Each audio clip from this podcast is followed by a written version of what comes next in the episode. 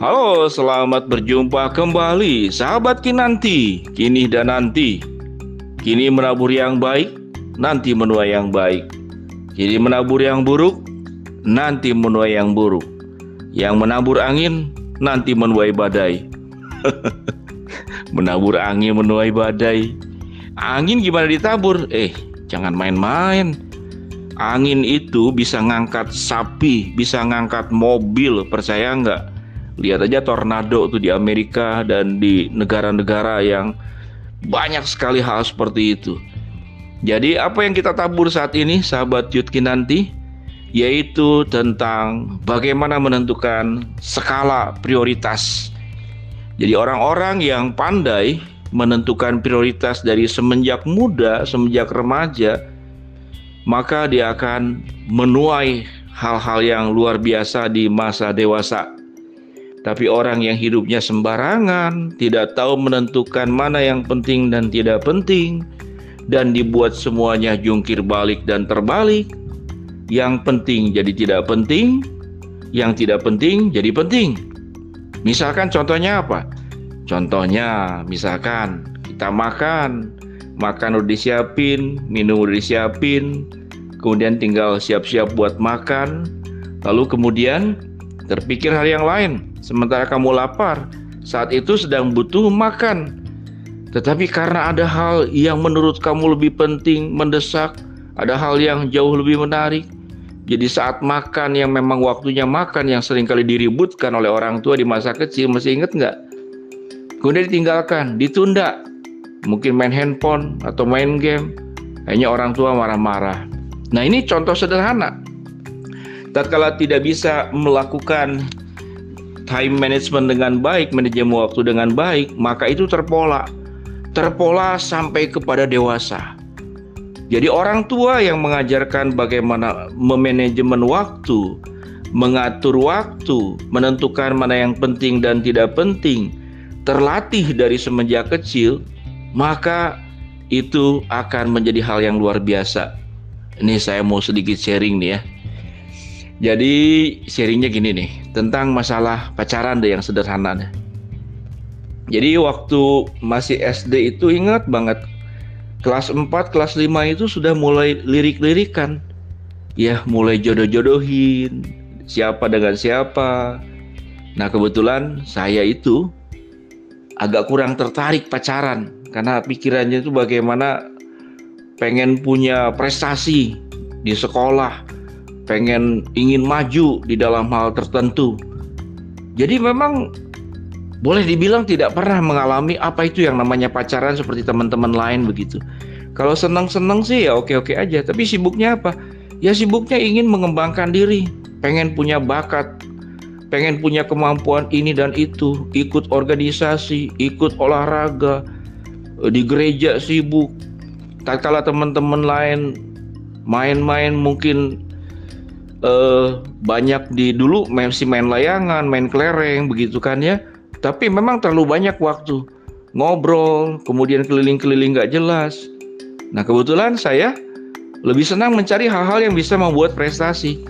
Kemudian melihat ke belakang 10 tahun, 20 tahun kemudian, aduh bersyukur sekali ya bahwa dulu waktu masih seusia kalian itu belajar apa pun karena waktu itu kan usia remaja usia sedang membekali diri sebanyak mungkin dan dirasakan saat sekarang. Nah, ketemu dengan satu temen nih. Jadi satu kali teman ini memang nakalnya bukan main. Pokoknya gitulah. Sekolah nggak jelas beberapa kali mau dikeluarkan dari sekolah. Satu kali sewaktu sudah selesai kuliah bertemu dengan teman ini. Jadi lihat dia itu sebenarnya lagi jalan kaki, jalan kaki. Tuh saya lihat dia, loh ini kan teman waktu SD. Jadi dia itu sedang menurunkan minyak di dalam drum, minyak e, goreng gitulah, minyak buat masak. Diturunkan dari truk, di bawahnya itu ada ban bekas. Jadi diturunkan, jadi dia pekerja kasar, pekerja kasar, tukang angkut-angkut gitu. Nah saya lihat dia, dia lihat saya kaget, saya juga kaget, dia juga kaget gitu kan. Lalu kemudian adalah obrolan-obrolan kecil. Dia bilang, dia ngomong satu hal ke saya seperti ini. Untung kamu nggak ikut-ikutan saya. Nah lihat sekarang hidup saya kayak begini nih. Nggak karuan. Karena hidup dulunya saya seenaknya, nah sekarang saya menuai badai. Itu yang disebut dengan menabur angin, menuai puting beliung, dan menuai badai. Sahabat Yudki nanti itu hanya kisah sederhana dan itu adalah pilihan. Sewaktu sahabat Yud bisa menentukan prioritas, skala prioritas di masa-masa masih muda, dan itu menjadi sebuah pola hidup yang menjadi nafasmu, yang menjadi darahmu. Kalau sesuatu kebiasaan sudah jadi nafas dan darah, kira-kira dilepas nggak? Nafas nggak mungkin berhenti, darah nggak mungkin tidak mengalir, betul nggak?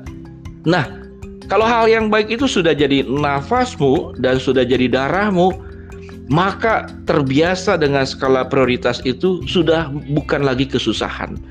Tapi itu sudah menjadi habit, sudah jadi kebiasaan, sudah menjadi nafasmu, sudah menjadi aliran darahmu, sudah menjadi kebiasaanmu. Nah, kalau sudah terbiasa, maka kesuksesan dalam banyak aspek itu akan datang kepadamu. Alkitab mengajarkan sekali banyak aspek dalam hidup ini. Contohnya apa?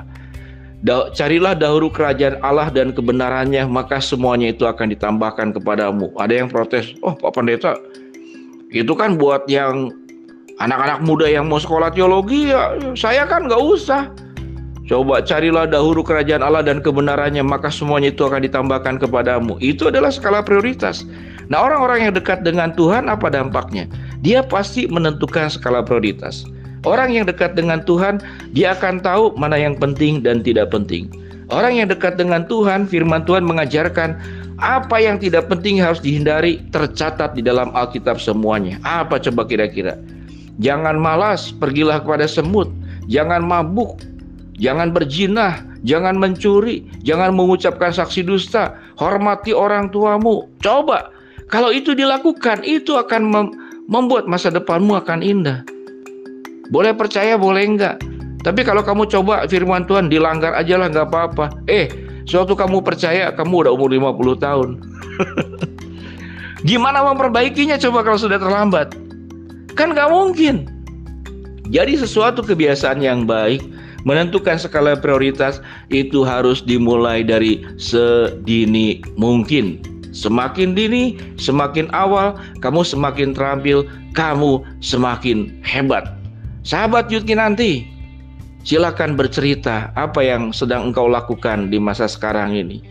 Apakah lebih banyak main game, atau hangout, atau ngobrol ngaler ngidul, lalu berkumpul tanpa arah, mencari cuman apa yang disenangi, kehidupan yang konsumtif, tanpa arah, ke sana ke sini, mengikuti arus, maka kamu jadikan mati. Tapi kalau kamu itu melawan arus, kamu menjadikan yang hidup. Sahabat Yudki nanti, kalau engkau terberkati lewat layanan sahabat Yudki nanti ini, menjadi bentuk bimbingan, pembinaan semenjak dini engkau dibekali dan engkau membuka telinga engkau mendengar, maka itu adalah kebaikan buat dirimu sendiri. Mari sahabat Yudki nanti terus berjuang untuk pandai menentukan skala prioritas. Tuhan memberkati. Jayo, bye-bye.